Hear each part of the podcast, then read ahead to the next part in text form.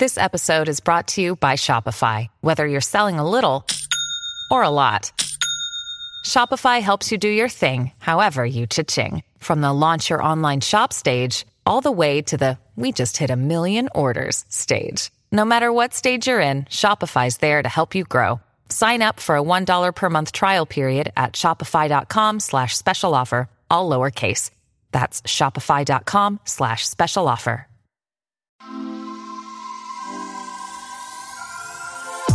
You're listening to Michigan News from MLive for Tuesday, November 8th, and I'm your host, Jessica Shepard. How to check on your returned absentee ballot. Most of Michigan's public universities are accepting almost everyone as enrollments fall, and a judge ends Kristina Karamo's lawsuit to stop Detroit absentee ballots. Absentee ballots must arrive at the clerk's office by 8 p.m. tonight, Tuesday, November 8th, in order to be counted, and there's a convenient way to track if it has arrived. The Michigan Department of State has an online tool that lets you check the status of your absentee ballot. You can find it at michigan.gov/vote. If your ballot has made it, the website will show a date under the ballot received section Officials recommended not sending absentee ballots through the mail in the final week before the election, just in case it didn't arrive on time. Voters did have the option to spoil their ballot and vote in person, but the deadlines for that have passed. For voters who requested an absentee ballot but never sent it, they can vote in person and surrender their blank absentee ballot at the polls or sign a statement to say the absentee ballot was lost or destroyed. Polls are open tonight until 8 p.m. With enrollments down sharply among Michigan's public universities, most of them offered admission this fall to almost everybody who completed an application. Michigan State University, which admitted the largest entering class in its history, rejected less than 9% of its applicants.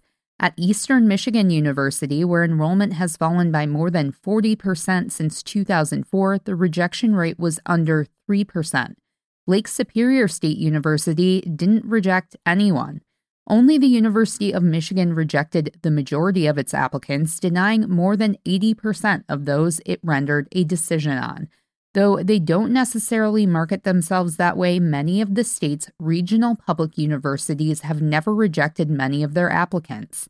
While the University of Michigan has gained students and MSU and Michigan Technological University have held enrollments basically steady, the state's other 12 public universities have lost some 55,000 students between them since 2011 a false flag of election law violations and corruption. That's how a Michigan judge described a lawsuit from Republican Secretary of State candidate Kristina Karamo, ruling Monday her lawyers had no evidence to prove Detroit should upend its mail ballot processes. Such harm to the citizens of the city of Detroit, and by extension, the citizens of the state of Michigan, is not only unprecedented, it is intolerable, Wayne County Circuit Court Chief Judge Timothy Kenny wrote.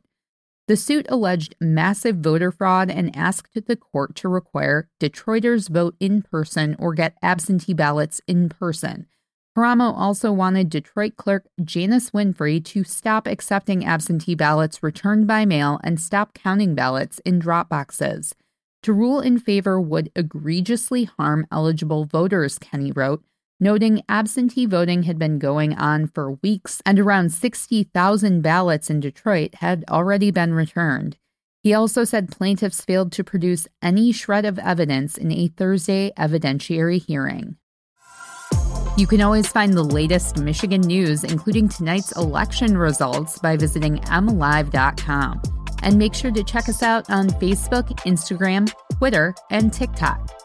We'll be back here tomorrow with more Michigan news from MLive. Thanks for listening and have a great election day.